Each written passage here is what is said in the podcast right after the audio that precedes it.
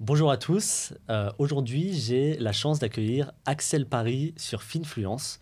On va pouvoir discuter un petit peu avec Axel. Donc Axel bah, crée du contenu depuis maintenant plus de dix ans sur YouTube. Ça fait trois ans qu'il a vraiment professionnalisé ça sur les finances et l'investissement. Et donc merci Axel d'être là. Est-ce que tu peux nous parler un petit peu de toi aujourd'hui? Merci Joanne pour l'invitation, euh, ça fait très plaisir d'être avec toi dans un super cadre. Euh, du coup bah, pour me présenter un peu rapidement, donc moi c'est Axel, je fais du contenu sur euh, YouTube depuis bah, comme tu l'as dit dix ans. En fait j'ai commencé en faisant des vidéos un peu de tout n'importe quoi. J'ai fait des jeux vidéo, euh, des effets spéciaux, euh, des tutoriels sur du graphisme. Donc j'ai commencé aussi à lancer des, des formations sur euh, euh, Udemy où en fait j'expliquais ouais. aux gens comment créer des, euh, sites, des jolis sites web, des jolis logos, des choses comme ça. Et après j'ai commencé un peu à le professionnaliser. Donc j'ai commencé à parler un peu de la, du statut de la micro-entreprise et j'ai vu en fait que euh, en fait d'un point de vue business ça commençait à, enfin ça pouvait ouvrir des opportunités. Et du coup j'ai commencé à le prendre plus sérieusement. Et donc ça fait trois ans en fait que je professionnalise ça. Donc du coup j'en ai fait bah, une chaîne YouTube où je parle donc de micro-entreprises et après par extension euh, comme je commençais un peu à gagner ma vie avec et que moi j'étais du, du genre à beaucoup épargner et à pas beaucoup dépenser, du coup bah, soit j'épargnais soit je faisais rien de cet argent et donc je me suis dit que j'allais commencer à l'investir. Euh, je pense que c'est un peu comme tout le monde, comme ça que tout le monde a commencé. T'as, t'as sûrement dû commencer comme ça ouais. aussi. T'as ouais. de l'argent de côté et tu dis bah, qu'est-ce que je vais en faire? Et donc bah, j'ai commencé un peu à l'investir. Et je me suis dit, bah, pourquoi pas en faire des vidéos pour expliquer bah, un peu mon expérience, comment j'ai, par quoi je suis passé, et cetera. Et, euh, et après, par extension, euh, donc là, j'ai parlé un peu d'investissement. Et après, bah, dans la sphère de l'investissement, il y a plein de sujets. Il y a bah, des comptes d'épargne, il y a bah, la bourse, il y a l'immobilier. Et en fait, je, moi-même, du coup, j'expérimente chaque pilier.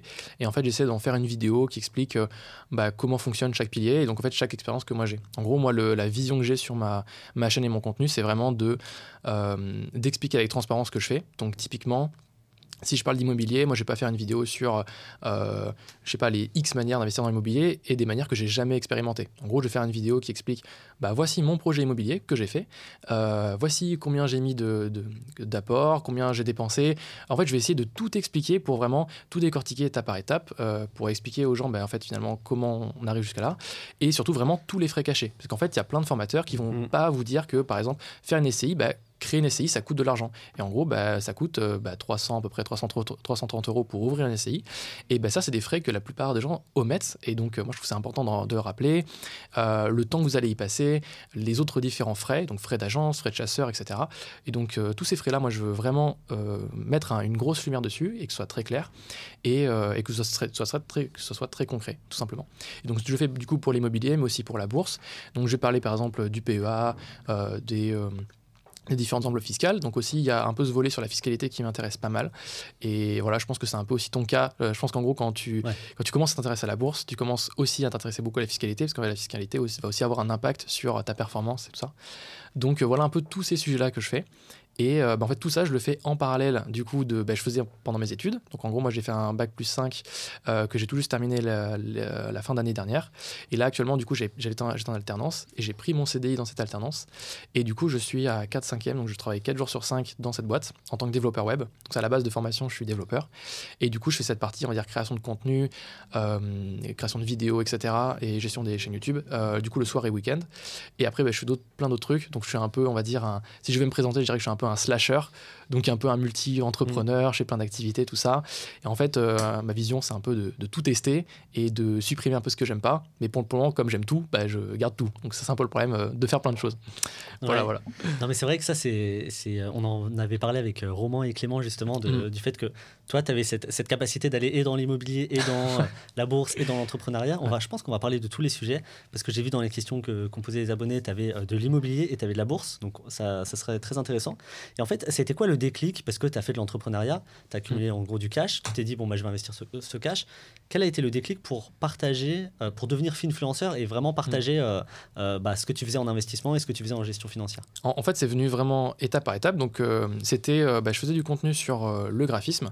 Ensuite, on a commencé à me poser la question, bah, pour être graphiste, il faut être freelance. Donc, c'est quoi le statut? Est-ce qu'il vaut mieux que je crée une société, une micro-entreprise, et cetera. À l'époque, c'était une auto-entreprise. Et du coup, j'avais fait une grosse vidéo sur euh, l'auto-entreprise qui est, qui est bien marché. Et euh, bah là, à ce moment-là, quand j'ai fait cette vidéo, j'avais quelques partenaires. Donc, c'était à l'époque Shine. Donc, c'est des mmh. banques en ligne qui proposaient d'ouvrir un, un compte et euh, de créer sa micro-entreprise. Et donc, j'ai commencé déjà à être rémunéré sur ça. Donc, déjà, je me suis dit, déjà, la, la, la niche, on va dire, euh, créa, euh, entrepreneuriat, société, et cetera, ça rapportait plus que le graphisme. Donc, déjà, je trouve qu'il y avait une opportunité sur ça. ça. Donc juste d'un point de vue business, mais aussi d'un point de vue moi, ce qui m'intéressait, j'avais pas fait le tour du graphisme, mais ça m'intéressait un peu moins en moins. Et le côté un peu fiscal, le fait de, de, d'être, pédagogue, d'être pédagogue sur quelque chose que personne n'explique. En fait, la plupart des vidéos sur la micro-entreprise qu'il y avait à, à cette époque, c'était une vidéo de six minutes qui expliquait la micro-entreprise, vous ne pouvez pas passer de charge, vous allez payer des cotisations sociales, ouais. et c'est tout. Et vraiment, il n'y avait ah, pas de ouais, concret, ouais, il n'y avait pas de, de... Il parlait pas de T V A, notamment. Mmh. Et ça, je trouvais ça fou. Euh, alors qu'en micro-entreprise, quand vous dépassez un certain seuil de chiffre d'affaires, vous, avez, euh, vous êtes redevable de la T V A. Et du coup, bah, j'avais envie de faire ce contenu-là, plus pédagogue sur la fiscalité. Et du coup, bah, en lien avec ça, donc comme j'ai fait sur la micro-entreprise, euh, donc moi, je commence à gagner un peu plus de sous. Et après, les, les gens... Enfin, en fait, avec les questions, c'est un peu ça qui va me, m'aider à créer des contenus. Donc la question, ça va être, ben, je suis micro-entrepreneur, j'aimerais investir en bourse, ou alors j'aimerais épargner plus, ou alors j'aimerais faire quelque chose. Et ce quelque chose-là, ben, je vais essayer d'y répondre. Et ben, soit je me pose la question en me disant, mais tiens, c'est vrai, comment est-ce que je ferais ça ? Ou est-ce que ben, j'ai déjà la réponse, donc par exemple, comment investir ? Et en gros, ben, je dis, bon, ben, j'ai déjà investi, ben, je vais faire une vidéo en expliquant comment j'investis. Okay. Et c'est aussi simple que ça. Là, par exemple, qu'est-ce que tu conseillerais à, à quelqu'un qui se lance, qui commence à créer un, un, une source de revenus complémentaire, mmh. un side hustle, ou carrément qui se lance totalement en tant que micro-entrepreneur ? Qu'est-ce que tu lui conseillerais pour investir ? euh, Ouais, ou ça, ou un salarié direct qui, qui, a, qui a un peu d'épargne et tout. Euh, bah déjà, première étape pour moi, c'est vraiment faire de l'épargne. Euh, et si je devais donner un conseil, c'est pour ceux qui veulent faire de l'immobilier, c'est vraiment de faire vraiment de l'épargne, beaucoup d'épargne. Euh, je, franchement... Euh, Alors ça dépend dans la région dans laquelle tu es et que, où est-ce que tu veux investir, quel type de projet tu veux faire et tout. Mais franchement, après projet, je dirais qu'il faut au moins avoir dix ou quinze mille de côté mmh. après projet. Donc ça veut dire qu'en euh, ayant mis dix mille ou vingt mille ouais, euros d'apport, ouais. et il te reste au moins dix à quinze mille minimum. Parce que dix à quinze mille, en fait, c'est, on peut dire c'est beaucoup, mais en fait, c'est pas tant que ça. Pour tous les frais annexes, les frais cachés, ce qui peut arriver, les impôts. C'est ça, ou même dans la vie, en fait. C'est pas que le projet immobilier, c'est dans la vie. Et après, par exemple, si t'es à sec, bah, tu dis, bah, en fait, le seul truc que j'ai, c'est mon bien immobilier, il faut que je le vende. Et là, t'es dégoûté, en fait. Ah, donc une épargne de sécurité en fait. Là, ouais. tu parles vraiment de l'épargne de sécurité. Ouais, quoi au, qu'il moins arrive, dix, au moins dix à quinze mille, ouais, minimum. Okay. Quoi. Ouais, c'est bien, ouais. c'est pas juste six ouais. mois de, de dépenses. Parce que t'en as certains, ils vont ouais. se dire bah, je dépense que mille euros, donc euh, fois six mois, euh, parce que mm. c'est le minimum souvent que j'en oui. recommande, vers six mille. Mais en fait, six mille, ça va très vite. Tu vois, ouais. si tu dois changer ta voiture, euh, t'as X problèmes ou un problème de c'est famille vrai. Ou machin, je trouve que ça va hyper vite. Donc, euh, moi, c'est un peu le conseil que je donnerais, donc de faire beaucoup, d'é... enfin, faire mm. beaucoup d'épargne. Et c'est un peu le problème que j'ai eu, c'est-à-dire qu'en gros, j'ai beaucoup investi en bourse l'année dernière. Euh, je, je pense qu'au total, sur l'année, j'ai dû mettre genre quasiment trente ou quarante mille euros sur l'année. Euh, et donc, au final, je me suis pas retrouvé à poil, entre guillemets, mais j'avais mmh. moins d'épargne. Et du coup, j'ai fait un projet dans lequel j'ai mis dix mille euros d'apport. Et donc là, je me suis retrouvé du coup avec peut-être dix à quinze mille euros de, d'épargne. Et là, comme ce projet s'est bien passé, j'aimerais en refaire un deuxième. Bah, je suis en mode, bah, si je veux remettre dix mille, là, ça devait devenir chaud. Donc en fait, si vous voulez, enfin, je pense que ceux qui veulent faire un projet puis un deuxième, ça peut très vite descendre. Et faire dix mille euros d'épargne, euh, quand on est salarié, bah, c'est pas super simple. Ouais. Donc en gros, voilà, moi, mon, mon conseil, c'est vraiment de faire sa, son épargne de sécurité, mais plus que six mois. C'est-à-dire qu'en gros, on recommande six mois, mais en réalité, je pense qu'il faut faire plus que ça. Ouais, okay. Et ensuite, commencer à investir. Je pense que la bourse, c'est très bien. Euh, après, il y a un peu un, comment dire, un truc de... Euh, Euh, tu peux pas vivre de ta bourse, de la bourse directement. Ouais, donc, euh, et aussi, euh, beaucoup de gens, beaucoup d'investisseurs, de formateurs, et cetera. Et je critique pas du tout, hein, mais mm. euh, euh, vont dire on va se créer un revenu su- su- supplémentaire, ouais. complémentaire avec la bourse. Ouais, ouais. Euh, mais en réalité, il faut voir aussi la bourse comme étant surtout une source de dépenses au début. Ouais. C'est que moi, en tant que micro-entrepreneur, ben, je, en fait, j'aime bien faire la distinction entre mes revenus et surtout mon, pas mon coût de la vie, mais mon, euh, ouais, c'est ça, mon coût de la vie en fait. Et euh, Et en fait, donc, ce que je fais, c'est que je vais d'abord voir donc, combien est-ce que je gagne, combien est-ce que j'investis et surtout combien est-ce que je dépense. Et en fait, mon, mon, mon vrai niveau de vie, voilà, c'est plus mon niveau de vie, c'est vraiment ce que je dépense. Et donc, si admettons, je gagne quatre mille euros et que j'investis trois, euh, je sais pas, euh, deux mille cinq cents euros en bourse, donc mon niveau de vie, il est de mille cinq cents euros. Donc, en réalité, euh, deux mille cinq cents euros que j'investis, bah, c'est quand même une dépense, c'est quand même quelque chose que je mmh. mets, que je n'utilise pas dans la vie de tous les jours. Mmh. Donc, certes, ça rentre dans le patrimoine, mais c'est quelque chose qu'on ne peut pas utiliser tout de suite. Et donc... Euh, Quand les gens, bah, par exemple, investissent dans, dans une stratégie à dividendes, donc ils vont acheter des actions, verser un, qui vont verser un dividende à la fin de l'année ou tous les mois ou tous les trimestres. Donc certes, on s'enrichit sur le papier, on a des dividendes qu'on reçoit, et cetera. Sauf que, c'est, certes, on reçoit ces dividendes, mais tous les mois, on remet quand même deux mille cinq cents euros. Donc en fait, euh, les gens mettent sur Twitter « Ouais, j'ai gagné, je sais pas, cinquante balles ce mois-ci, et cetera » Voilà. En réalité, euh, tu t'enrichis pas. Et donc, euh, toi, je sais pas ce que t'as, non, ton point de vue sur ça. Sur les... je suis, en fait, je suis totalement d'accord. Je pense qu'il faut vraiment distinguer Euh, les différents types d'investissements. Déjà, il faut distinguer les revenus euh, qu'on a de, d'une activité et les revenus du capital, ouais. donc le revenu de l'argent versus le revenu de notre temps passé, mmh. en gros. Et ensuite, dans le revenu du capital, on a l'immobilier et la bourse. Les deux ont des avantages considérables. La bourse, évidemment, les actions notamment, c'est bien plus rentable. Sur du long terme, ça, ça peut avoir des performances exceptionnelles, mais c'est, c'est long, quoi. Ouais. Alors que l'immobilier... Bah, effectivement, on y passe du temps. Effectivement, c'est, c'est chiant. Il y a, par contre, il y a l'effet de levier. Mmh. Et donc, euh, il faut... Ouais, ouais, je suis d'accord avec toi. Il faut distinguer le truc. Et c'est vrai que bah, la bourse, ça ne remplace pas un salaire, quoi. Et ça, euh, malheureusement, cette vision de la bourse, ça va faire qu'on ne va pas avoir de bons résultats. Parce qu'en fait, on ne va pas avoir une vision long terme. On ne va pas avoir cette vision de... On dépense, entre guillemets. Enfin, mmh. on met de l'argent, entre guillemets, qu'on ne veut pas voir. Pas qu'on veut perdre, hein, mais qu'on ne mmh. veut pas voir pendant un certain temps. Et euh, sur du long terme, ouais, tu n'as bah, aucun résultat. Donc, à, il faut, il faut après, vraiment, ce qui est bien aussi avec ce truc-là, c'est que du coup, quand tu fais ça, ben, en fait, tu t'imposes ta limite en te disant ben, mon coût de la vie, du coup, c'est mon salaire moins euh, ben, du coup, ce que tu épargnes. Et du coup, tu t'habitues ouais. à vivre avec, par exemple, mille cinq cents ou deux mille ouais. ou deux mille cinq cents euros par mois. Et ça, en vrai, pendant longtemps, j'ai fait ça. Et donc, en gros, maintenant, moi, mon coût de la vie, il est en, on va dire à mille cinq cents, mille six cents euros par mois. Et en vrai, bah, tu sais, je mange à ma faim, je, mm. euh, j'ai un toit sur la tête, tout. Franchement, je suis hyper bien, quoi. Euh, je vais au restaurant, et cetera. Franchement, c'est cool la vie. Et donc, ce qui est bien, c'est que quand tu t'habitues à ça et que, en plus de ça, si en plus tu rajoutes de l'entrepreneuriat ou pas, même si tu es juste ouais. salarié, et ben en fait, le jour où tu te dis, bah, vas-y, je vais arrêter d'investir, et donc là, bah, si tu as une, si tu as une stratégie à dividendes, en plus, du coup, tu récupères tes, ouais. tes dividendes que tu reçois, bah, du coup, tu débloques ce truc-là en plus, donc tu as encore plus d'argent que tu, peux, que tu peux avoir pour dépenser. Après, je pense qu'il faut juste faire attention à ne pas augmenter son niveau de vie trop vite. Et ce qui est cool, c'est que quand tu t'habitues justement pendant, pendant dix, quinze ans à être à, à ce niveau-là, en fait, il faut vraiment s'habituer juste petite, enfin, je pense progressivement ouais. à augmenter, mais pas trop vite, tu vois. Mmh. Euh, je sais pas, enfin, après je pense que quand tu as, quand t'es père de famille ou que t'as une, t'as une famille, c'est différent parce que oui, t'as des non, coûts qui viennent euh, des fois euh, comme ça, quoi, en plus. Mais quand t'es solo, tu peux beaucoup plus contrôler ton budget.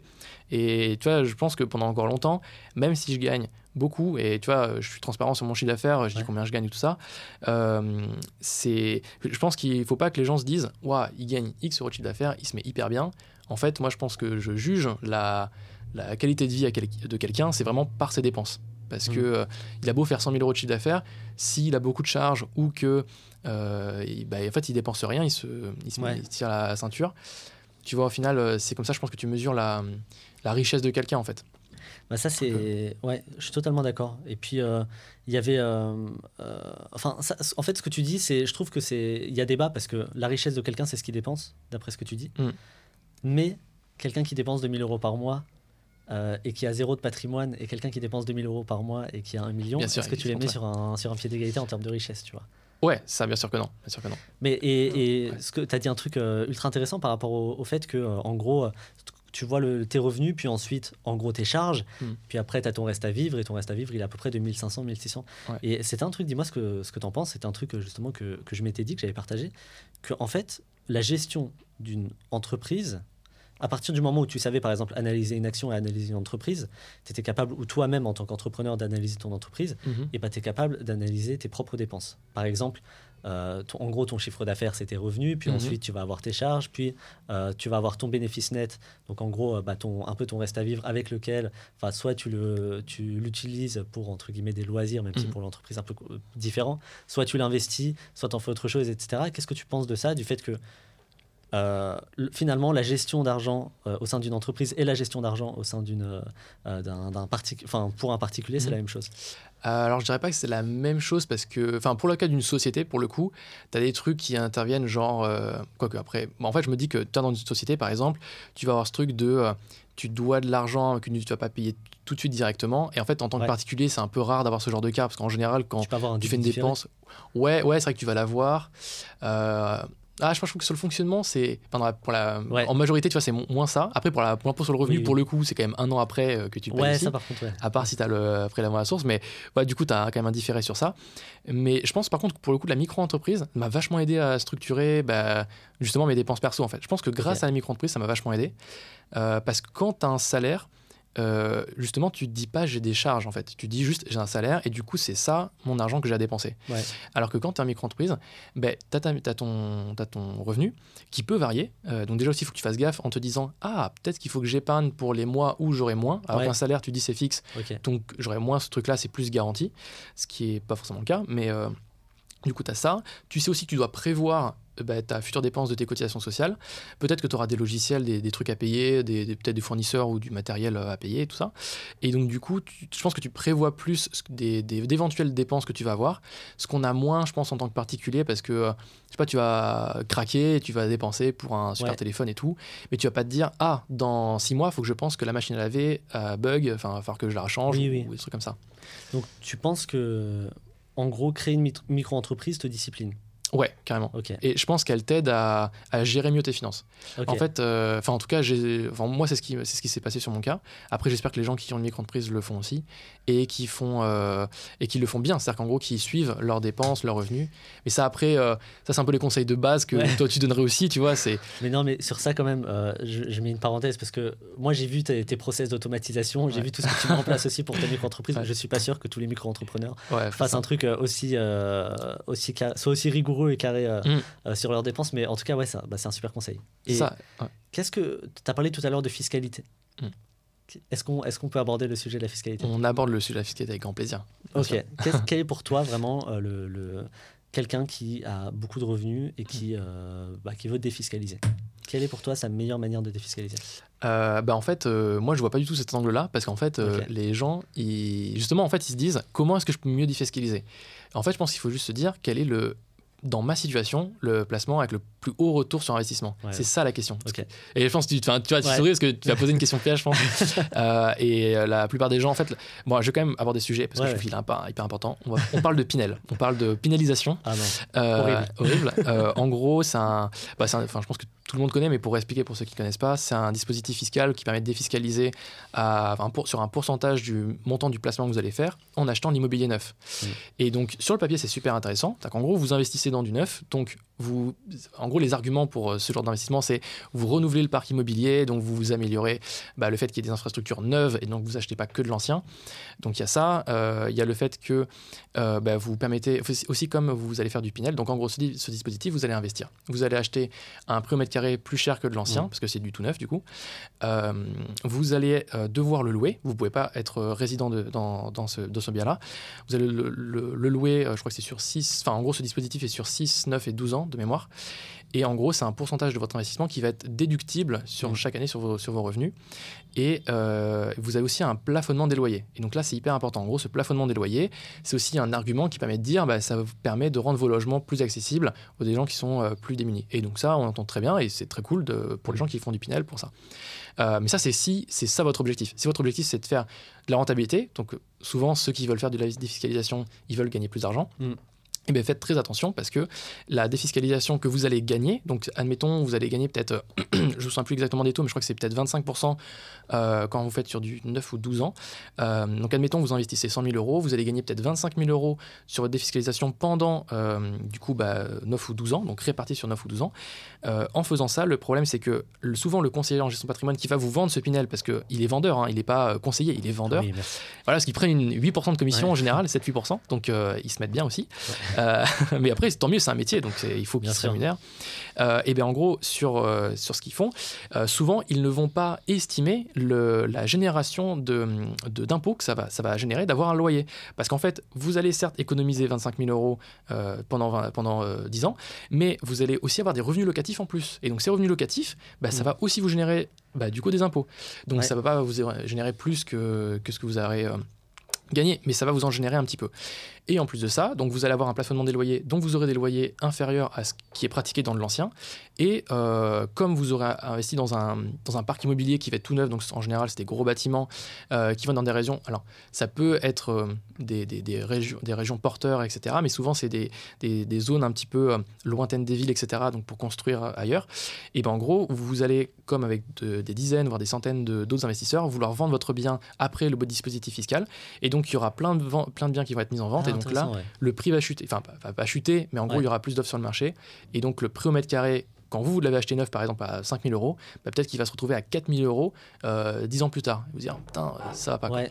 Et, et d'ailleurs, petit, petit, petit euh, vraiment point chiffré, parce qu'on me dit, bah ouais, tu parles, mais t'as pas, de, t'as pas d'exemple. Si, j'ai un exemple, bien sûr. Parce que du coup, moi, le premier appartement que j'ai acheté, euh, c'est un appartement qui était un ancien Pinel, qui avait été euh, construit en deux mille six, un truc comme ça. les propriétaires avaient acheté soixante-douze mille euros l'appartement. Et donc, forcément, bah, plafonnement des loyers. Donc, je n'avais pas le montant des loyers, mais ça ne devait pas être très, très énorme. Et euh, du coup, bah, dix ans, enfin, quasiment dix ans plus tard, moi, du coup, je l'ai acheté trente-quatre mille cinq cents. Donc, en gros, moitié moins. Et ouais. bah, là, c'est sûr que... Enfin, euh, je ne me souviens plus du dispositif Pinel il y a dix ans, mais tu n'économisais pas cinquante pour cent non, du clair. placement. Ouais. Donc, clairement, ils étaient perdants sur, euh, sur le truc. Après, ça reste un placement. Ça reste mieux que de mettre l'argent euh, à la banque. Mais ce n'est pas le plus rentable. Donc okay. aujourd'hui, pour quelqu'un qui veut commencer à investir, qui paye beaucoup d'impôts, parce que du coup, je, j'ai un peu divagué, euh, je dirais que pour moi, ce serait bah, du coup euh, de la bourse, en gros cap- par capitalisation. Euh, parce que là, ouais. en gros, tu ne payes pas plus d'impôts, mais tu as un très bon retour sur investissement. Ouais. Donc après, ça peut être, bah, ça dépend le support, mais assurance vie, P E A. Donc en gros, moi, j'aurais tendance à, à prioriser le P E A en premier, pour l'avantage fiscal qui est plus rapide et plus intéressant que l'assurance vie. Ouais. Ensuite, assurance vie. Ensuite, compte titre, selon, bah, selon sur quoi est-ce qu'on veut investir. Et après, bah, j'aurais fait de l'immobilier, donc du, euh, du, euh, du L M N P par exemple, pour commencer. Euh, c'est très très bien. Et puis, euh, je pense que ça permet de mettre un pied pour un appartement étudiant, un truc comme ça, assez, assez facilement. Et euh, je pense que c'est pas mal. Et après, si vous voulez défiscaliser, en vrai, si vous avez vraiment un objectif de défiscalisation, euh, si ça, votre objectif, c'est vraiment de défiscaliser, sans penser au retour sur investissement, moi, je pense que votre argent sera peut-être aura plus d'impact euh, en faisant des donations à des associations euh, que faire du Pinel, et cetera. Mmh. Euh, à ce moment-là. Donc en gros, j'aurais plus envie de dire, bah, faites de la capitalisation, euh, bourse, et cetera, ou de l'immobilier euh, L M N P. Et si vous voulez défiscaliser, ba- baissez votre impôt, faites de la donation, si c'est quelque chose qui vous tient à cœur, ou vous pouvez aussi avoir des, euh, des femmes de ménage, des gens à la maison. Et ça aussi, ça, vous avez une partie qui est défiscalisée, ouais. vous créez de l'emploi, et ça vous aide au quotidien. C'est-à-dire que vous pouvez euh, faire euh, votre lessive et tout ça par quelqu'un. Et donc ça, c'est cool aussi, votre ménage. Mmh. Euh, ça permet d'augmenter votre qualité de vie tout en défiscalisant. Donc voilà, je pense qu'en gros, il ne faut pas se dire « je vais faire que de la défiscalisation ». Je pense qu'il faut faire une partie de défiscalisation et surtout une partie investissement ouais. autre, mais pas le focaliser. Toi, je sais pas, tu avais ouais. un conseil particulier sur la partie des fiscs euh... bah, franchement, c'est... déjà, merci pour le Pinel. Parce que j'entends encore aujourd'hui que voilà, la Pinelisation, c'est, c'est une bonne chose, merci.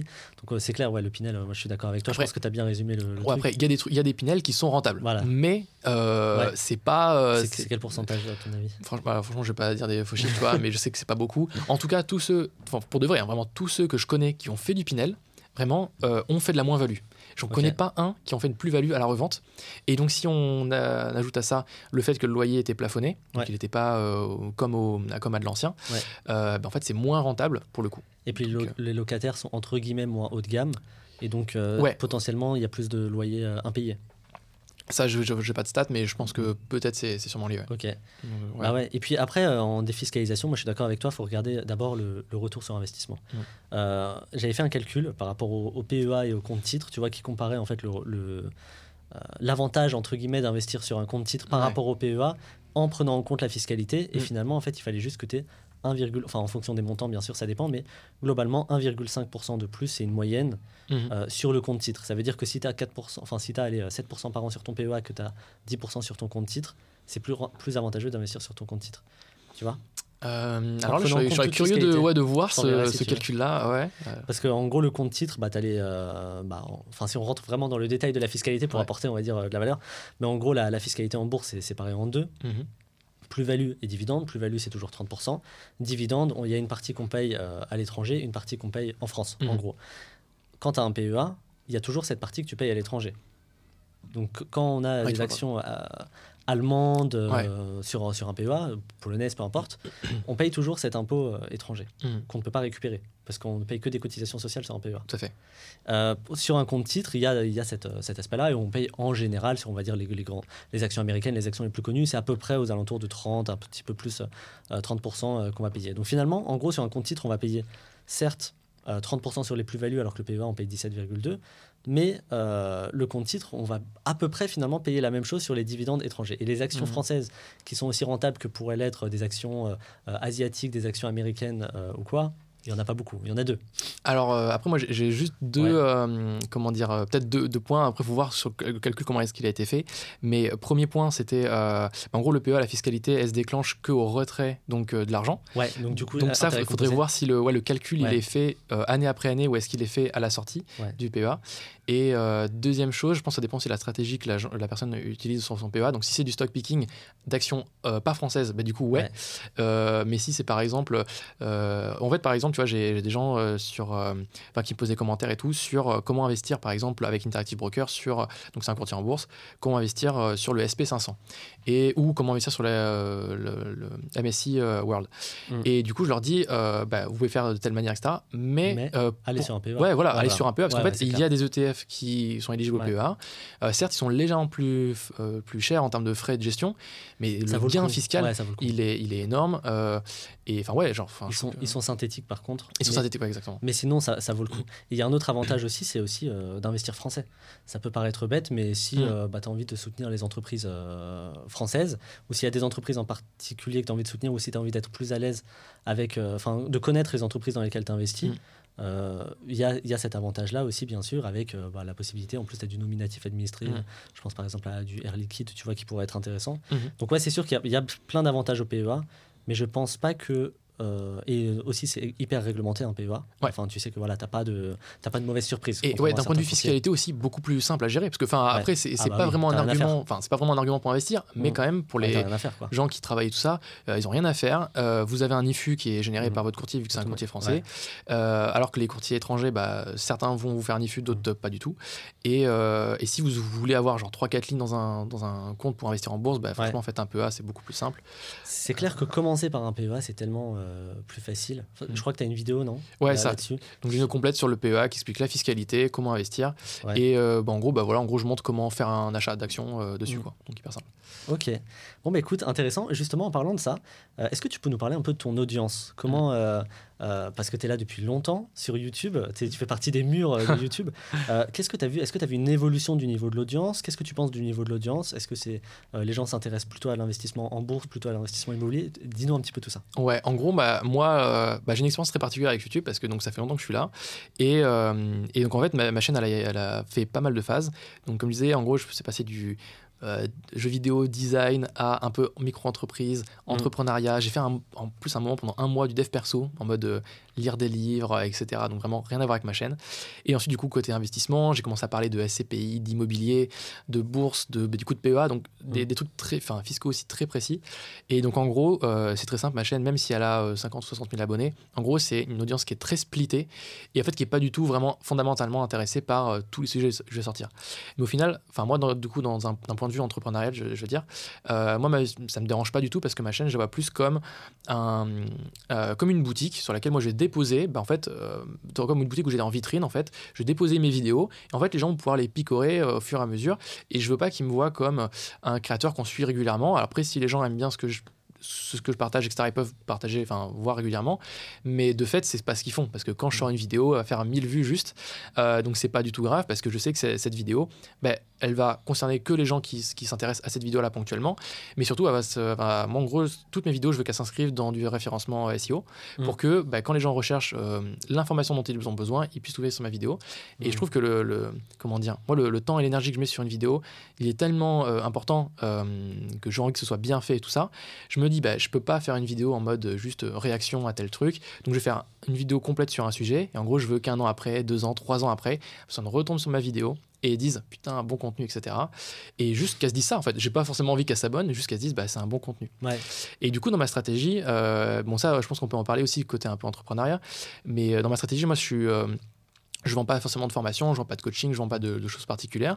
Par contre, euh, je fais des partenariats avec des marques. Et en gros, le but, c'est moi, c'est de faire des gros contenus euh, qui apportent de la valeur, euh, bah, qui va expliquer les coûts de la fiscalité, le fonctionnement, euh, par exemple, euh, enfin, ou présenter un logiciel euh, particulier. Et en gros, je sponsorise mes contenus. Donc, soit on paye en fixe, soit on paye en pourcentage, ou alors les deux, euh, sur le, l'apport d'affaires. Donc, c'est simplement du parrainage, quoi, tout simplement. Et euh, du coup, ça, c'est un peu mon business euh, mmh. principal. Et je trouve que c'est vraiment cool de faire ce truc-là parce qu'en fait, j'ai... Alors, il y a des avantages et inconvénients. Comme de vendre de la formation, il y a des avantages et inconvénients. Et le gros avantage, c'est que moi, je traite avec des entreprises. Donc, du coup, j'ai des tickets qui sont plus élevés que si je devais vendre à des particuliers. J'ai pas tout ce support client que, je, que j'ai à faire. Euh, et du coup, bah, je peux me concentrer sur des fois des gros contenus un peu bah, type masterclass. En gros, je, je l'appelle un peu contenu masterclass. Bah, typiquement, la vidéo ouais. sur le P E A, c'est une vidéo d'une heure où j'explique le, le truc. Elle a pas fait mille vues, celle-là. Et là, elle a pas fait mille vues parce que là, du coup, elle a bien marché sur le référencement.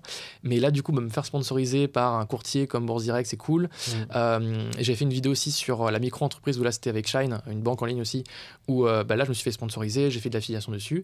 Et en fait, en plus de pouvoir du coup expliquer aux gens à faire quelque chose, donc fait, je fais de la pédagogie sur comment ça fonctionne euh, concrètement, euh, bah, en gros je leur apporte un partenaire sur lequel ils peuvent ouais. gagner du temps, ou alors c'est un bon partenaire sur lequel bah, ils ont un truc. Donc par exemple Bourse Direct, bah, c'est ouvrir votre P E A, Shine mmh. c'est gérer, enfin euh, collecter, enfin euh, avoir un compte bancaire pour sa micro-entreprise. Donc euh, à chaque fois je trouve un intérêt d'avoir un partenaire en particulier. Et en gros, bah, c'est un peu ça, si je vais résumer, c'est un peu ma stratégie ça sur YouTube. C'est en gros, dans chaque domaine vraiment de toute la vie, en fait, d'avoir un partenaire ou plusieurs partenaires dans chaque domaine. Et en fait, dès que quelqu'un me dit, bah tiens, j'aimerais bien faire ci, j'aimerais bien faire ça, tout de suite, tu fais la connexion dans le cerveau. Et là, bim, enfin moi en tout cas, c'est ce que je fais, je fais connexion dans le cerveau, bim, je pourrais lui recommander ce logiciel parce qu'il est vraiment trop bien et adapté à son, à son besoin. Ouais, c'est super. Et enfin, par exemple, un mec qui veut investir dans l'I M O, euh, je finis sur ça, tu vois, euh, bah, en gros, je vais lui dire, euh, bah tiens, tu peux soit passer par ce logiciel qui te permet de faire ta recherche tout seul, ou Euh, et où, bien sûr, tu peux passer par telle boîte qui fait de l'investissement clé en main, ou tu fais tel truc, ou alors par exemple outil de comptabilité, tiens, t'es micro-entrepreneur ou est-ce que t'es en société? Et là du coup bah, je recommande pas forcément le même partenaire. Mmh. Et donc le fait d'avoir plein de partenaires sur tous ces aspects-là, notamment plusieurs dans chaque domaine, et ben ça me permet, euh, donc ouais, plus j'en ai et plus je vais pouvoir, euh, comment dire, donner du conseil, enfin précis. Alors bien sûr, même si j'ai pas ce partenaire-là, je vais aussi recommander des logiciels que j'ai, ouais. par lesquels je suis pas partenaire, parce que j'ai le but c'est de quand même d'aider la personne à la base, tu vois. C'est pas juste de vendre des trucs. Et, euh, et donc bah voilà, moi ça me permet d'avoir plein de partenaires et d'être commissionné, peu importe qui je recommande. Et donc ça c'est cool. Euh, plutôt que ça aussi c'est un peu ce qui me dérangeait avec euh, les conseillers en gestion de patrimoine. Alors c'est un métier qui est, qui est très cool et, euh, et je respecte et tout. Et, euh, et simplement, euh, la plupart des C G P sont euh, du coup dans des réseaux euh, de C G P. Mmh. Et en fait, ils vont avoir accès à un, à un gros catalogue de produits, donc d'assurance vie, de, euh, de, de promotion immobilière pour du Pinel, et cetera.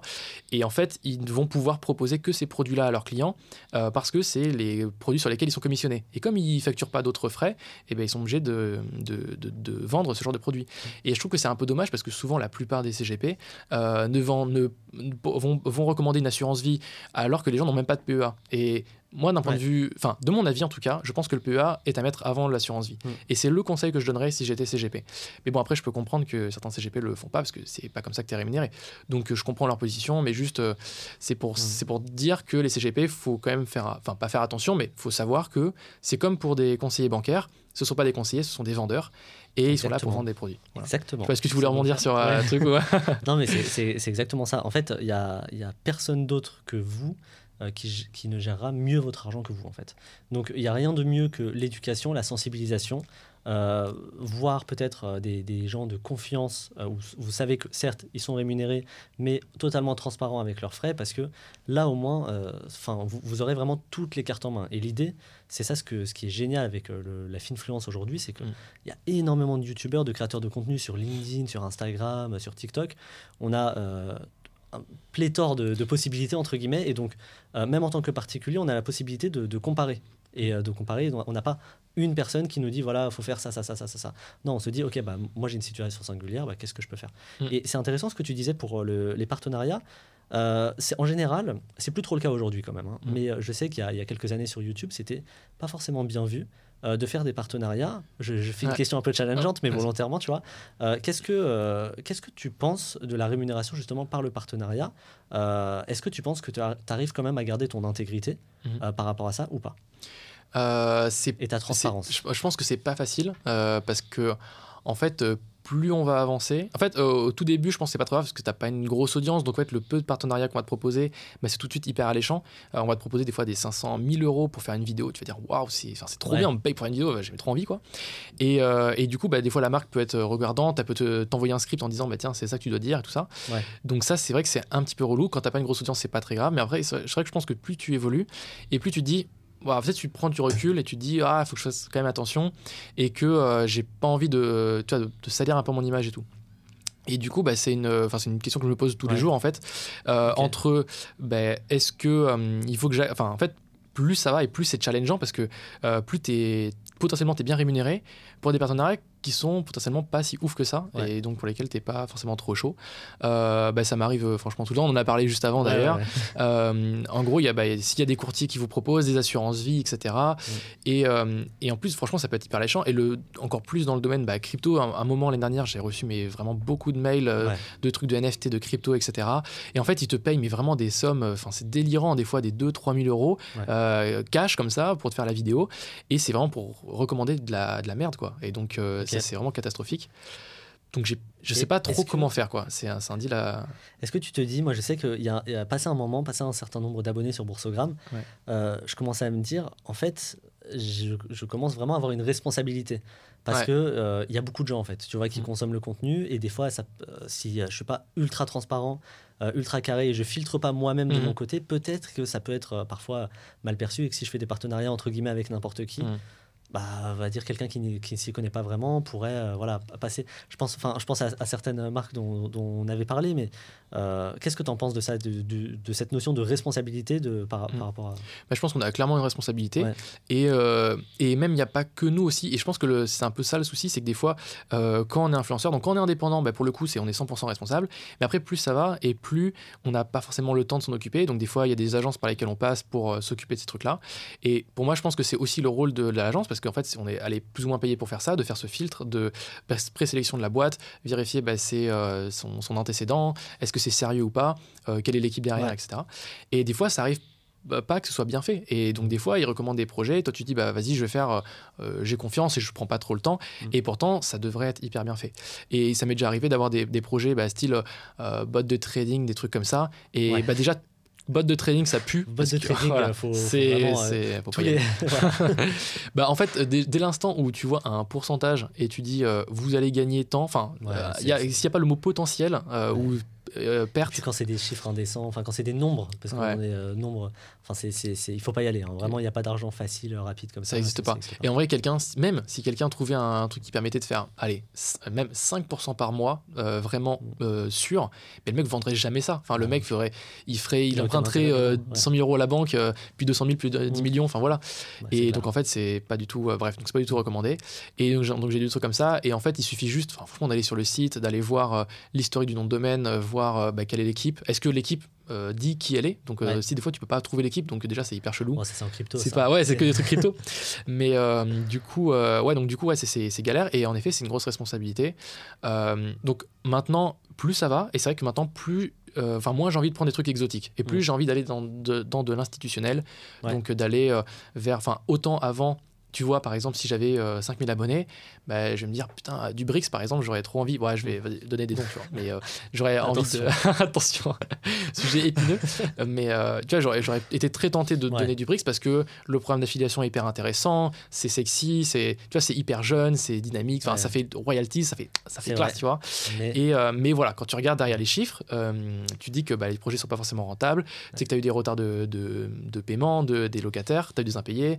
Euh, ils investissent dans, dans des villes qui sont euh, pas forcément bah, ouais. pas des grosses villes, donc c'est un peu excentré, donc bref, donc ça c'est l'analyse de Bricks, et tout ça pour dire que j'aurais été tenté de faire ça. Maintenant bah, du coup à cinquante mille abonnés, j'ai plus du tout, enfin j'ai plus du tout envie de me, mmh. me prendre la tête, on va dire, à vérifier si c'est ok et tout, et j'ai plus envie d'aller sur des partenaires bah, type Bourse Direct, Boursorama, euh, des, des banques, tu vois, des, des Lydia, des PayPal, des, ouais. des Stripe, des trucs comme ça, des, des, des grosses boîtes sur lesquelles je sais que c'est des bons produits, euh, mmh. et des bons clients, tout ça.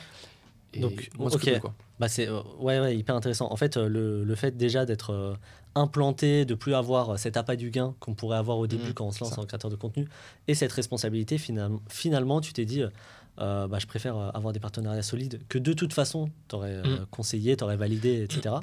Mmh. Autant que ce soit des partenariats, puisque tu crées du contenu, t'apportes de la valeur, tu travailles, donc autant, enfin euh, c'est normal que tu sois rémunéré pour. Ouais. Donc plutôt institutionnel aujourd'hui. Ouais, plutôt ça, et aussi euh, donc on en, ça on en avait parlé juste avant, mais c'était le fait que euh, plus ça va et plus, enfin je veux, mais c'est euh, il faut euh, des partenaires euh, qui sont euh, solvables. C'est-à-dire que c'est des partenaires qui ne font, qui sont pas shootés à la levée de fonds. Ouais, ouais. Et alors, c'est très bien, des, des, s'il y a des...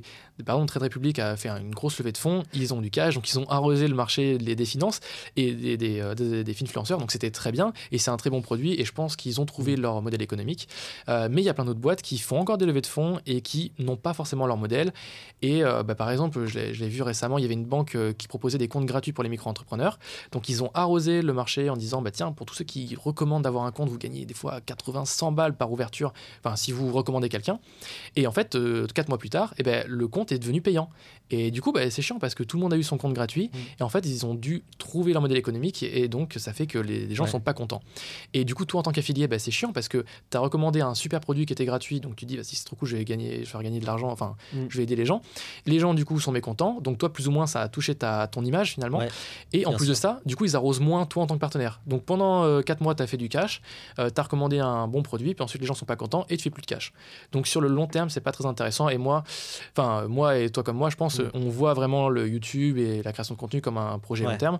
Et donc, le but, bah, c'est de se faire euh, un nom et que ce soit, bah, que, qu'on soit respecté dans, dans les années à venir. Donc, euh, pour ça, bah, il faut avoir des partenaires qui ne sont pas levés de fonds, je pense, et surtout qui ont un, un business économique viable. Donc, par exemple, pour tout ce qui va être prime de parrainage, et cetera, il faut savoir si, est-ce que ça va durer encore d'un an, deux ans, trois ans, quatre ans et même mmh. plus que ça. Et donc moi maintenant, bah, tous les partenaires que j'essaie d'avoir, c'est euh, avec des deals long terme. Et en mmh. gros, je veux pas qu'ils me disent, bah, tiens, on fait une campagne, euh, pendant un mois, il y a une promo et puis ensuite, il euh, n'y a plus de campagne. Et le seul intérêt qu'il y avait, c'était la campagne. Moi, ça m'intéresse pas. Moi, ce que je veux, c'est un bon produit qui dure et que je recommande longtemps. Okay. Quoi. Donc c'est vraiment une vision très très long terme euh, que j'ai sur, du coup sur cette chaîne principale. Ouais. Et après l'autre chaîne euh, que, que, que moi du coup je gère, donc en gros j'ai deux chaînes, qui est une chaîne dédiée aux courtiers Interactive Brokers, où là j'ai un positionnement qui est totalement différent, où là ma chaîne principale je vois plus comme du coup une vitrine, où là bah, je vais mettre des gros produits, donc des grosses vidéos euh, donc pédagogiques avec un partenaire, ouais. ou plusieurs partenaires. Et mon autre chaîne c'est vraiment euh, créer une communauté autour du courtier Interactive Broker, qui est un courtier en bourse, et euh, qui est un très gros courtier euh, que j'utilise du coup personnellement pour investir. Et en gros bah, je vais faire des vidéos sur le, sur le courtier et le but bah, c'est de fidéliser les gens, de les expliquer à comment fonctionne la plateforme. Donc c'est des tutos de très bas niveau, genre comment faire ci, comment faire ça, comment euh, faire sa, sa déclaration d'impôt et tout ça. Et du coup bah, c'est une autre stratégie. Et là l'avantage pareil, euh, ce courtier là comme ça fait des années qu'il, qu'il existe, on a pu mettre en place un partenariat qui est très long terme et donc bah, c'est très cool parce que je sais que dans six mois et bah, la chaîne va continuer de grossir et je vais continuer à vivre de ce, de ouais, ce projet. Ouais, ouais, c'est clair. Donc c'est, c'est une obligation. En fait ouais, c'est, c'est, c'est, c'est, bah, c'est l'idée toujours de rester avec des institutionnels, c'est-à-dire d'être ouais. OK avec le fait d'être euh, rémunéré, et tout le monde est OK avec ça, c'est-à-dire que tout le monde ouais. comprend ça, euh, mais de, d'apporter énormément de valeur et mmh. d'être parfaitement transparent euh, du début à la fin. C'est ça. Est-ce que tu veux qu'on passe aux questions des abonnés ? Ouais, allez. Alors je te coupe un petit peu, mais parce que je vais être sûr qu'on vas-y, ait vraiment vas-y. le temps de, euh, de tout faire. Alors je vais retirer mon, mon mode avion.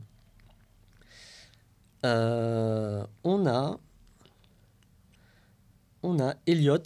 qui nous dit quels sont tes objectifs pour deux mille vingt-quatre. Alors, il y a déjà deux mille vingt-trois, mais ouais. que, quels sont tes objectifs ? Alors, à, à court terme, on va dire, parce qu'en vrai, un ou deux ans, c'est très court terme, euh, ça va très vite. Euh, moi, en gros, pour rappeler un peu ma situation, du coup, bah, je suis toujours salarié de cette entreprise en tant que développeur web, euh, quand même. Et du coup, du coup je fais donc, ma, ma société. Donc, en fait, avant, j'étais en micro-entreprise, je suis passé en société, en S A S U.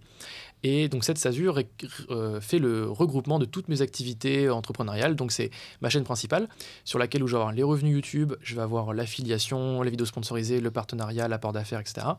Euh, mais aussi l'autre chaîne avec Interactive Broker et les autres événements. Donc si je fais des événements physiques, si je fais des, euh, des coachings, des, des accompagnements, enfin bref, si je fais ouais. tout n'importe quoi, toute la partie entrepreneuriale, c'est dans la partie S A S U, et je vais avoir mon C D I. Et donc ça, du coup, c'est vraiment mes deux grosses sources de revenus euh, principales. Après, bah, je vais avoir de l'immobilier euh, que j'ai à côté, et je vais avoir bah, du coup de la bourse, mais comme on l'a vu, c'est pas spécialement une source de revenus. Donc ça, c'est vraiment des à côté. Voilà, je vais avoir ces deux projets-là, on va dire, C D I et activité entrepreneuriale.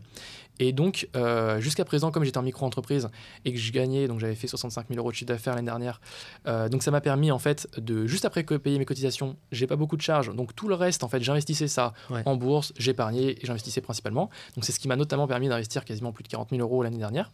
Euh, et cette année, c'est totalement différent, puisque je suis en C D I, et donc euh, avec ce C D I-là, ça me permet de vivre et d'épargner bah, tranquillement, me refaire une épargne que, qu'on, dont on a parlé juste avant.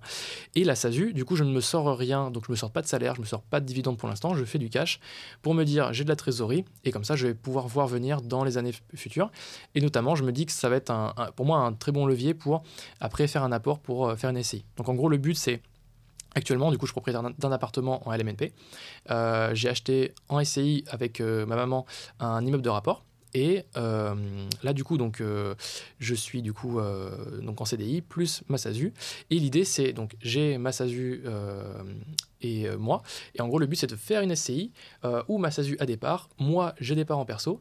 Et donc, l'avantage, ça me permet de prendre ma trésorerie de la boîte et les mettre mmh. en apport dans la S C I. Et donc, de, pas, de ne pas utiliser euh, l'apport que moi j'ai en titre personnel, en titre, euh, comme Axel Paris, mais d'utiliser la trésorerie de la société pour investir.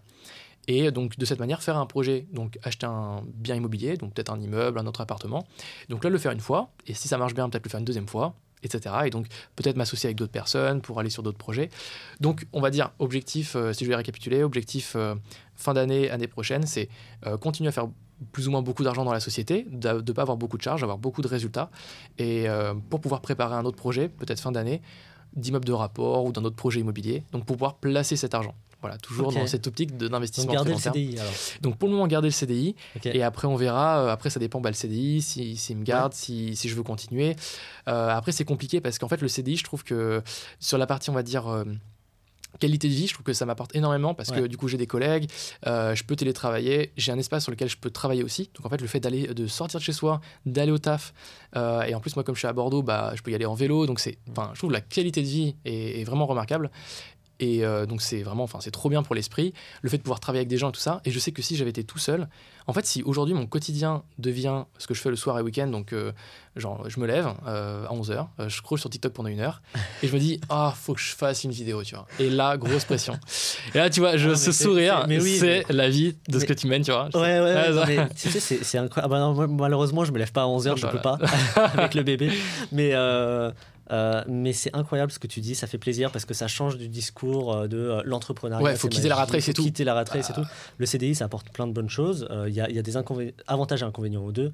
Clairement, euh, l'avantage de, euh, bah, du levier bancaire très facile, entre guillemets, en mm. C D I, euh, de la stabilité, euh, de la sociabilité, mm. euh, voilà, de ouais, la flexibilité énorme. Avec le, le télétravail. Donc, euh, bah, c'est franchement super intéressant. Ouais. Euh, donc, ok, donc gardez ton, ton C D I. Gardez le C D I pour et... le moment, enfin, en tout cas, jusqu'à ah, oui, ce mais, que. Mais merci de, de, de, de sortir un peu de. de ouais, non, ce, le C D I, c'est très, très, très bien.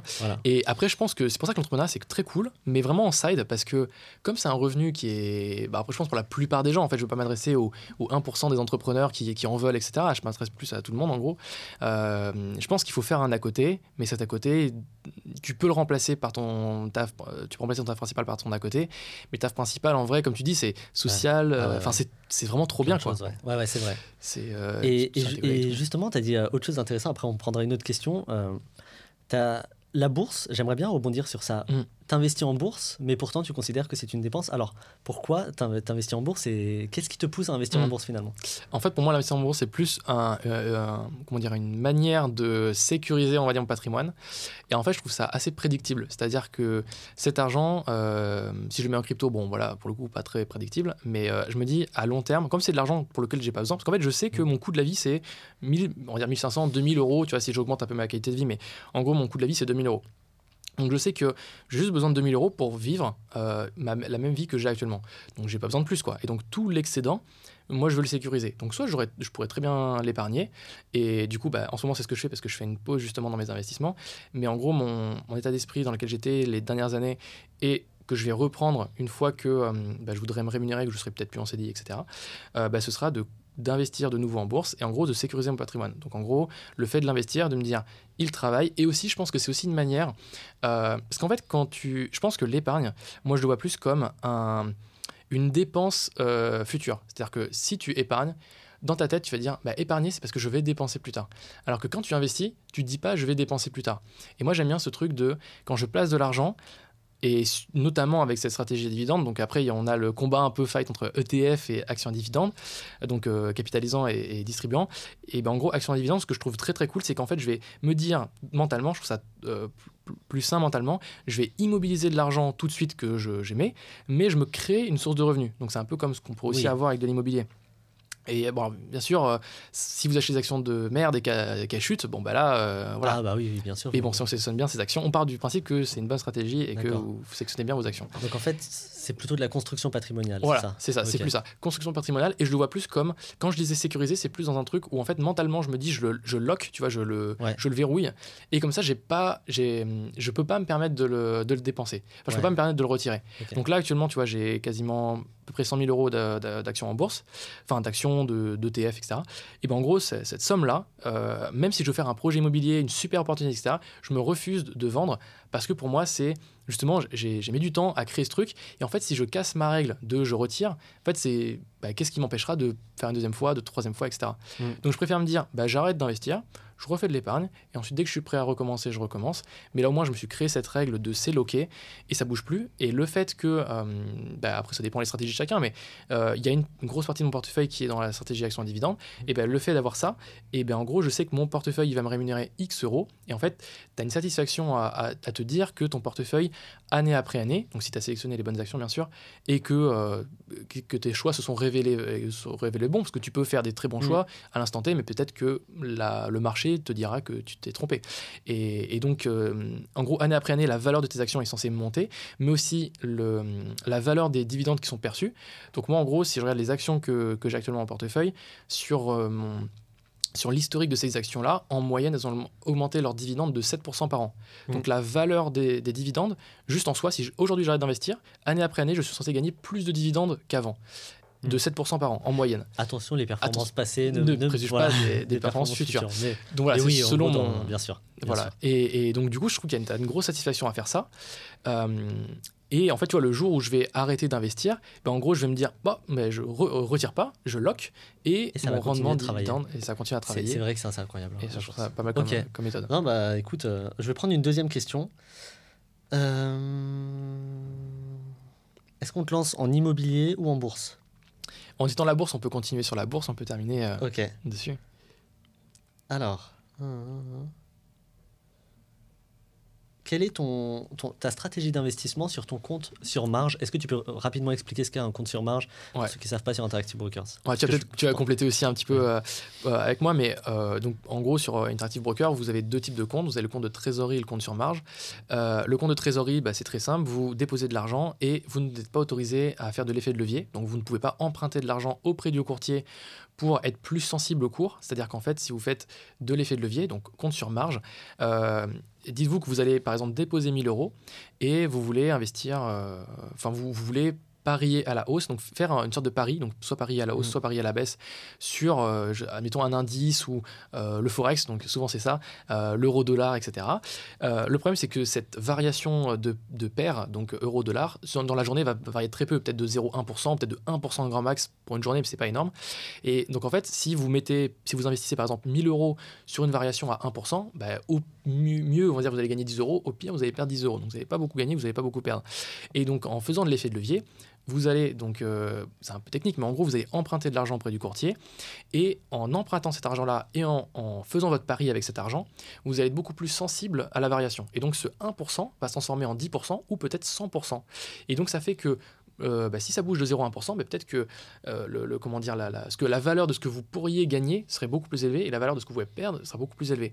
Donc en faisant ça, euh, si par exemple le cours varie un peu trop à la baisse et que euh, par exemple vous avez mis mille euros et que la valeur de ce qui est, ce qui est en baisse est au niveau de mille euros, eh bien on va faire ce qu'on appelle, enfin, le courtier va faire ce qu'on appelle un appel sur marge. Et donc en gros, il va vous dire, bah, soit vous ajoutez de l'argent pour couvrir la valeur de votre perte, soit on clôture la position et vous perdez automatiquement votre argent. Donc c'est pour ça qu'on parle de l'effet de levier, on disait que c'est assez dangereux parce que mal maîtrisé, c'est des pertes assurées. Et donc euh, à ce sujet-là, moi je vous conseille du coup de commencer toujours avec un compte de trésorerie. Donc il y a des courtiers bah, comme Interactive Broker, peut-être un peu compliqué pour les débutants, mais on peut commencer avec bah, du Trade Republic. Il y a la chaîne du coup Interactive Broker qui explique comment faire. Mais sinon il y a des courtiers comme euh, Trading, euh, enfin Interactive Broker, euh, voilà, donc voilà, Trade Republic, De Giro, mmh. qui vous permet d'investir euh, en compte de trésorerie. Et ça c'est très très bien. Vous déposez de l'argent, vous n'avez pas de découvert autorisé entre guillemets, et donc là vous êtes sûr que ce que vous euh, investissez avec, euh, bah, c'est, mmh. c'est ce que vous avez directement. Et en fait, il n'y a pas d'histoire de pari. En fait, c'est vraiment vous achetez la, l'action euh, avec ce, ce compte de, de trésorerie. Toi, je ne sais pas, tu voulais compléter. Euh, non, non, mais euh, c'est ça. Enfin, le, le levier en immobilier, c'est génial et c'est à peu près prédictible, voilà, comme, ouais. euh, comme tu dis. Mais en bourse, c'est, il, faut, il faut être professionnel dans, dans le domaine. Sinon, un compte euh, de, de trésorerie, c'est très bien. Moi, le compte sur marge, c'est pareil. Pas forcément quelque chose que je préconise, mm-hmm. voire pas du tout euh, pour euh, des débutants. Et, euh, et voilà, en fait, on pensait investissement long terme, pensez que vous achetez des sociétés, pas des actions, des sociétés, des entreprises qui sont implantées, que si vous achetez du Coca-Cola, ce que je ne fais pas du tout de conseil d'investissement, mais si vous achetez du Coca-Cola, la bouteille de, de Coca-Cola, elle est palpable, elle est devant vous, donc c'est comme de l'immobilier, c'est palpable, la bourse. Euh, et voilà, et donc de la trésorerie, restez simple, pas de levier, c'est euh, comme a dit euh, Axel, comme tu, tu l'as expliqué, c'est justement un coup à tout perdre en, en, en termes de capital. Mm. Donc euh, c'est, c'est ouais, ouais je, suis, je te rejoins là-dessus. Alors quelle est ta stratégie, ouais, et, parce qu'apparemment tu as un compte sur marge. Ouais, c'est ça. En fait, donc moi mon, donc mon compte euh, sur Interactive Brokers, moi j'ai ouvert un compte de de, de, de, de trésorerie du coup, et j'ai ouvert un, un compte sur marge. L'idée c'est, ce serait de tester la stratégie de, de, d'options euh, et donc euh, génial. Euh, voilà, ce serait sur, en gros, ce serait sur mes actions dividendes, mais honnêtement, je me suis pas assez formé, donc je serais, je pourrais pas dire exactement. Donc pour le moment, j'ai un compte, mais il est vide, il est à, il est à sec. Okay. Donc il faut juste que je me forme et que je commence à tester tout ça. Mais justement, en fait, comme j'ai justement très peur euh, des, pas des répercussions, mais de l'impact que ça pourrait avoir sur Euh, bah, en fait je sais pas exactement ce que je fais, tu vois, donc il faut d'abord que je me forme beaucoup, que je regarde euh, bah, des tutoriels, etc., que je me forme, et une fois que j'aurai fait ça, mmh. bah, après je serai très enfin je serai ravi de faire des petits tutos qui expliquent aux gens très simplement comment ça fonctionne et, bah. et comment le faire avec euh, Interactive Broker. Bon bah super. On prend une petite euh, dernière question. Allez, une petite dernière question. Quel est ton patrimoine financier? Mon patrimoine financier actuellement, alors du coup faut, je pense aussi bien de le différencier, il y a le patrimoine brut qui va être l'ensemble de tous vos actifs, ouais. et vous ne comptez pas vos dettes, et votre patrimoine net, c'est vous prenez tout ce que vous avez, tout ce que vous vendez, mais vous déduisez aussi bien sûr toutes les dettes, donc si vous avez des prêts, bah, faut aussi les déduire. Et donc mon patrimoine brut aujourd'hui il est autour de quatre cent cinquante mille euros, euh, parce que du coup j'ai acheté mon immeuble de rapport, donc là pof, qui a fait un bond de quasiment deux cent mille euros de patrimoine en plus, mais mon patrimoine net du coup, bah, comme il y a la dette qui vient avec le, l'immeuble, ouais. parce qu'il a, il a tout juste été acheté, euh, il est de deux cent quinze mille euros à peu près. Euh, donc ça c'est mon patrimoine net, et du coup bah, je suis vraiment très contente de, de ce patrimoine, parce qu'à la base moi je m'étais lancé un petit défi, donc c'était avant que j'ai les cent mille euros de patrimoine. Mon objectif c'était d'avoir cent mille euros de patrimoine euh, net avant trente ans, et, euh, et ça en vrai bah, ce serait un bête d'objectif de ouf. Euh, après il y a des dynamiques différentes, c'est à dire que là comme je Je suis, pas, enfin, je suis entré en société. Euh, je suis, euh, maintenant, dire, voilà, maintenant, on est société. En fait, on a une, une réflexion qui est différente. Parce qu'avant, quand tu es micro-entrepreneur, bah, l'euro que tu gagnes, c'est toi en tant que personne, ouais. euh, Axel, qui gagne l'euro, quoi. Et quand tu es en société, bah, c'est pas toi qui gagne, c'est la société.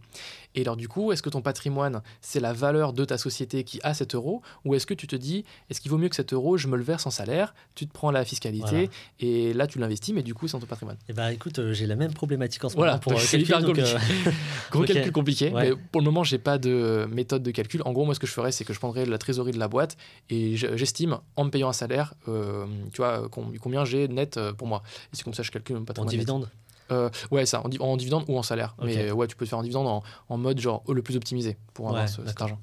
Et euh, t'as quel âge? Du coup, tu peux le préciser. J'ai, ouais, j'ai bientôt vingt-quatre ans là cet été. Ok, donc t'es ouais. largement dans, dans les clous pour te, tes objectifs. On espère, hein, parce que là, il me reste quasiment un peu plus de six ans quand même pour faire euh, huit, enfin, quasiment huit cent mille euros. Donc ce serait. Euh, ah, un million. Ah oui, un million à tes trente ans, j'ai cru que c'était cent mille. Ah oui, un million de patrimoine net. Ah bon, bah, c'est pour ça que. Euh, génial, il y a encore du taf. Ok, bah, super. Et, et ouais, du coup, je voulais juste rajouter un truc sur la partie ouais. calcul du patrimoine. Euh, j'ai constaté un truc qui était assez intéressant, euh, bah, justement, avec cet immeuble de rapport. Euh, donc très concrètement, en gros, mon patrimoine avant, du coup, j'avais pas de dette, donc il était à deux cents, euh, deux cent dix mille à peu près. Euh, donc patrimoine brut, patrimoine net deux cent dix mille parce que j'avais pas de dette. Et du ouais. coup, j'ai acheté cet immeuble de rapport. Donc en gros, euh, tout de suite, bah, là, dans la, mon patrimoine net, mon patrimoine brut, pardon, a augmenté de la valeur du bien. Sauf que la valeur intrinsèque du bien, bah, c'est la valeur du bien que j'ai acheté hors frais de notaire. Euh, plus les éventuels travaux que j'ai fait. Donc ça, c'est la valeur intrinsèque du bien. Mmh. Donc aujourd'hui, le bien, euh, donc j'ai acheté cent cinquante-six mille, on rajoute genre vingt-six, vingt-sept mille euros de travaux. En gros, je tombe à cent quatre-vingts, cent quatre-vingt-dix mille euros de valeur intrinsèque. Donc je passe de deux cent quinze à peu près à plus euh, cent quatre-vingt-dix de patrimoine. Waouh, super patrimoine brut, euh, c'est énorme et tout.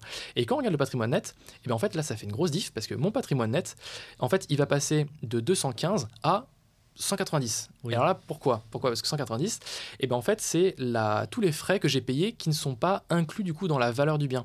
Parce qu'en réalité, ce projet, certes, euh, il vaut cent quatre-vingt-dix mille euros euh, de valeur, mais j'ai dépensé plus puisque j'ai dépensé les frais de notaire, les frais d'agence, les frais de chasseur, euh, les autres frais, par exemple, création d'une S C I. Bon, là, ce ne sera pas énorme vu que ce sera trois cents euros en plus, mais les frais de notaire, euh, les frais d'agence, ça coûte très très vite cher. Et donc, en gros, c'est quarante mille euros euh, dans mon patrimoine net qui ont été, euh, comment dire, absorbés dans mon patrimoine net du coup. Et ce que je voulais juste rebondir dessus, c'est qu'en gros, c'est pas très grave parce qu'en fait, il faut encore une fois avoir vision plus long terme et voir euh, le, le, le, la stratégie que vous avez. Et en gros, sur ce bien-là, euh, moi du coup, je m'enrichis sur le papier, donc avec le remboursement des loyers par les locataires, je m'enrichis d'autour de dix mille euros net euh, de remboursement de capital avec la trésorerie par an. Et donc du coup, ça veut dire que pour amortir ces, ces quarante mille euros quasiment, donc c'est un peu moins, c'est trente-neuf mille et quelques, mais bref, ces quarante mille euros de, de frais que j'ai eu, et bien en gros, c'est-à-dire que pendant quatre ans, euh, je vais du coup remonter la pente de mon patrimoine mmh. net et dans quatre ans, année après année, je construis dix mille euros de patrimoine en plus. Okay. Mais ce que je veux dire, c'est qu'en fait, euh, le calcul, il est hyper simple pour savoir à quel moment est-ce qu'il est rentable ce projet. C'est si je vends le bien euh, avant les quatre ans, ben, je suis perdant. Et si je le vends après, ben, j'ai gagné de l'argent. Et c'est simplement pour dire que euh, quand vous faites un projet immobilier, je pense que c'est hyper, enfin, c'est pas hyper intéressant, c'est hyper important de mesurer votre patrimoine brut, votre patrimoine net et l'impact du euh, projet sur votre patrimoine net. Et c'est d'ailleurs pour ça, donc pour cette raison-là que je vous parlais, euh, que je parlais d'avant, de le fait d'avoir de l'épargne de côté, parce que euh, l'épargne, bah, on peut, on va tout de suite le voir sur nos livrets parce que ça va chuter d'un coup, mais si vous le voyez de manière globale, on peut aussi le voir de manière globale sur son patrimoine et donc voir cet effet que je trouve très intéressant. Et d'ailleurs, petit reco, hein, bah, je pense que tout le monde connaît euh, ici, mais si vous ne connaissez pas, moi je vous conseille Finary, c'est un, un outil qui vous permet de suivre votre patrimoine. Et là, en fait, l'impact sur votre patrimoine, il est hyper concret vu que c'est un graphique où vous voyez l'évolution de patrimoine, quoi. Ouais. Donc voilà, je voulais faire une petite, euh, petite bulle ah non, sur, non, sur la partie bah, patrimoine. Euh, non, mais écoute, patrimoine. Bah justement, c'est hyper intéressant à ce niveau-là. Est-ce que tu aurais des, des... Il y avait une question justement, alors attends, je vais te, je vais te la citer exactement. Euh, conseil dans l'achat d'une résidence principale. Et donc, mmh. je vais peut-être... Euh... Étayer le, la, ouais, la question. Étayer la question. Euh, concrètement, tu habites sur Bordeaux. Ouais. Est-ce que euh, tu es locataire mmh. mais tu as acheté, euh, t'as acheté en gros pour de la log, donc un, un immeuble de rapport. C'est ça. Pourquoi pas une résidence principale ? Qu'est-ce que tu conseillerais mmh. aussi à euh, quelqu'un qui, qui se lance là-dedans ? Ouais, entre faire le choix entre acheter une ouais. résidence principale et investir dans l'immo. Euh, alors, bien sûr, ça va dépendre de... Euh, ouais. si, si déjà votre choix primaire, enfin votre euh, comment dire, décision primaire, c'est je veux avoir mon chez-moi, je veux être avec ma, ma femme, machin, je veux avoir un bout de jardin, et cetera, que j'ai pas en étant locataire, bon, bah la question est vite répondue parce que euh, vous, vous, vous savez ce que vous voulez, quoi. Donc ça, c'est clair. Ouais. Par contre, si, vous, si votre euh, euh, phare d'horizon, c'est le financier, donc c'est vous dire quel est le plus rentable, et donc vous vous en foutez un petit peu de... de votre projet euh, que vous allez faire en fait, mmh. euh, bah là c'est, c'est là où ça devient intéressant et c'est là où il faut, faut réfléchir. Euh, je pense que ça dépend du coup de la vie dans laquelle on est, du capital qu'on peut investir et, euh, et en fait je pense qu'il faut surtout calculer le, le je sais plus exactement comment ça s'appelle ça, le coût euh, d'opportunité ah oui. du projet. Mais hyper important. Ça change la vie. Hein. Ouais. Le, le coût d'opportunité ça change la vie. C'est, c'est une super métrique. Toutes les ressources. Ouais. Ouais. Toi tu, tu l'utilises pour, pour autre que pour l'immobilier du coup. J'utilise dans tout. Dans, dans, dans mes investissements en bourse, euh, dans mon temps. Ouais. Passer avec euh, des gens plutôt que d'autres gens. Est-ce que tu veux peut-être... Euh, non, dire... mais vas-y, euh, t'es, t'es lancé dessus. En gros, hein. Le coût d'opportunité, c'est le fait de se dire combien ça me coûte euh, de faire ce choix plutôt qu'un autre. Donc, par exemple, si vous laissez... Bon, je vais faire un, le fait un de déléguer quelque chose, par exemple ou... On peut dire le, l'exemple de déléguer ou l'exemple de se dire euh, j'ai cinquante mille euros, je les laisse sur mon livret A ou je les investis en bourse. Dans trente ans, ça me donne combien ? Il y en a un qui s'est fait manger par l'inflation, l'autre qui a rapporté deux cents, trois cent mille euros. Mmh. Alors attention, hein, rien, voilà, rien n'est garanti, mais bon, c'est ça l'idée. Et bien bah, finalement, faire le choix de le laisser sur le livret A, ça me coûte trois, enfin, deux cent cinquante mille, deux cent quatre-vingt mille, peut-être avec l'inflation, d'euros. Et c'est ça ce que ça me coûte. Et donc, moi, je l'utilise dans tout, c'est-à-dire combien ça me coûte de passer du temps euh, là à scroller sur TikTok, typiquement. Mmh. Mais alors, moi, je suis comme toi. Hein. Ouais. Il y a des moments où je me vois, où je me dis, mais putain, mais ça fait, ça fait ouais. une heure que je suis là, quoi, tu ouais. vois. Ça t'aspire. Mais euh, combien ça me coûte de scroller une heure sur TikTok ? C'est une heure, peut-être, que je ne passe pas avec des proches, avec ma famille, et cetera. Et mmh. moi, je l'utilise, mais dans tout, dans mon énergie, dans mon attente, ouais. dans toutes les ressources, quoi. Mais bon, vas-y. C'est, et non, ouais, donc, euh, coup, coup d'opportunité. Donc, euh, pour rapidement répondre à, à cette question, euh, je dirais que euh, moi, du coup, comme j'étais locataire sur Bordeaux, en gros, je me suis dit, là, aujourd'hui, mon loyer, il est de cinq cents euros. Si j'achète sur Bordeaux, quelle va être ma mensualité que je vais payer ? Donc ça va être autour par exemple de mille euros en gros par rapport pour avoir l'équivalent, avoir un truc où, dans lequel je vais vivre plusieurs années et me dire bah, c'est cool, je peux soit faire un foyer ou soit mmh. vivre euh, bien euh, dedans. Donc en gros je passe de ma mensualité de cinq cents à mille euros. Et donc là, je me dis aussi, ok, donc c'est cinq cents, mille euros, mais c'est mille euros euh, qui vont du coup toucher à mon taux d'en, à mon taux d'endettement. Donc je ne vais pas pouvoir emprunter pour faire un autre projet derrière et ça ne va pas me rapporter d'argent. Donc en gros, c'est mille euros que je vais mettre. Ok, alors certes, ça me fait gagner de l'argent sur le papier, sur le patrimonial. Par contre, ces mille euros que je vais mettre dans le, le loyer euh, vont pas directement me rapporter un cash flow. Enfin, pas un cash flow, mais ouais, un, une source de revenus, quoi. Ouais. Alors que ces mille euros de mensualité, si je les mets dans un immeuble de rapport, bah, ça va peut-être me générer, je donne un exemple, voilà, c'est, c'est pour donner un exemple, mais si ça me génère par exemple mille deux cents euros de loyer, et ben en gros, en pondérant, enfin, euh, pas en pondérant, mais en, en prenant en compte que les banques euh, considèrent soixante-dix pour cent des loyers, par exemple, et ben en gros, je passe de euh, mille euros de mensualité avec, par exemple, neuf cents euros de revenus considérés par la banque, et donc au final, je n'ai que moins cent euros euh, considérés par la banque. Et donc là, je vais pouvoir refaire un projet da- da- derrière. Donc je pense que la question à se poser, c'est de savoir euh, est-ce que vous voulez faire juste un projet ou est-ce que vous voulez enchaîner des projets ? Donc pour moi, si vous voulez enchaîner des projets, clairement, ne, n'achetez pas de résidence principale parce qu'en fait, c'est quasiment sûr que ça va vous bloquer, à moins mmh. que vous ayez euh, un salaire de, de, de médecin, et cetera. Et donc là, vous avez très large de quoi venir, voir venir. Tous les médecins qui, qui, qui regardent cette ce vidéo. Euh, donc voilà, que, première question, c'est est-ce qu'on va enchaîner ou pas? Et si vous ne voulez pas enchaîner, euh, regardez, en fait, moi d'un point de vue purement mathématique, mathématique, je dirais que si vous êtes dans une grande ville, c'est quasiment obligé qu'en achetant un projet à l'extérieur en province, vous soyez plus rentable que d'acheter votre résidence principale. Okay. Et à, voilà. Donc mais il en... y a, a l'argument qui vient souvent... Euh... Tu vas, tu vas nous faire le calcul mathématique, mais l'argument ouais. qui vient souvent de « de toute façon, je dois me loger ». Donc de toute façon, soit je paye un loyer qui est dans le vent, entre guillemets, ouais. soit euh, je paye ma résidence principale. Qu'est-ce mmh. que tu en penses de, de ça? Ben, en fait, moi je pense que euh, si vous voulez faire quelque chose, donc, c'est-à-dire soit acheter votre résidence principale, donc si vous savez que vous allez faire soit l'un, soit l'autre, alors pour moi, il vaut, il vaut mieux investir. Par contre, si euh, vous ne savez pas entre rester locataire ou acheter votre résidence principale, ben, il vaut mieux acheter votre résidence principale. Parce que là, en effet, vous allez, ça va rentrer dans votre patrimoine. Donc, euh, ok, voilà, d'accord. Donc, si il si, euh, y a la mentalité, ok, ok, de, d'investir, bah faut foncer. Et exactement. Et sinon, euh, autant acheter la R P. Mais après, encore une fois, ça dépend de phare d'horizon. Est-ce que c'est je sais ce que je veux ou est-ce que ça va être objectif financier? Donc, si objectif financier, ouais. moi, je dirais que c'est plutôt investir. Mais okay. encore une fois, ça dépend du projet aussi. Ça dépend de la, l'A R P, si elle n'est pas chère, mm. ou ça dépend de la, du rendement du projet immobilier. Ouais, ok. Voilà. Bon, bah écoute, top. Est-ce que tu peux nous partager vraiment, en trente secondes une petite ressource à... euh, Une petite ressource, bah, franchement, je dirais bah, tous les gros tutos qu'il y a sur YouTube. Euh, si vous recherchez bah, P E A, fiscalité, assurance vie, renseignez-vous par vous-même sur ces angles fiscaux. Hyper important. Et euh, bah, n'hésitez pas à voir aussi pas mal de livres. Il y a pas mal de livres qui expliquent plein de choses sur euh, la, la bourse, les finances. Et donc, euh, voilà, c'est pas forcément très cher et pas besoin d'acheter des grosses formations, je pense, pour, pour apprendre plein de choses dedans. Et où est-ce qu'on peut voilà. te retrouver? Alors, si vous voulez me retrouver, bah, y a ma chaîne principale, Axel Paris, euh, où là, je vais parler un peu de tout, donc avec des gros guides en vidéo. Sinon, il y a ma chaîne Interactive Broker, donc là, qui est dédiée au courtier Interactive Broker. Donc, c'est Axel Investir avec Interactive Broker. Et pour ceux qui veulent bah, un petit peu découvrir un peu mon univers et euh, en savoir un peu plus sur euh, ce que je fais et surtout bah, ma manière de gérer un peu mon argent, euh, j'ai écrit un livre qui s'appelle Le Guide financier des jeunes actifs, donc que vous pouvez retrouver dans les librairies et tout ça. Et donc, euh, voilà, c'est une bonne introduction pour ceux qui veulent démarrer mmh. ou un bon petit cadeau, je pense, pour les, les euh, comment dire, les neveux pour Noël. Ouais. Voilà. Bah super. Écoute, merci pour tout, Axel. Merci d'avoir été là et c'était, c'était super. Bah merci à toi pour l'invitation et à très bientôt. Ouais, à bientôt.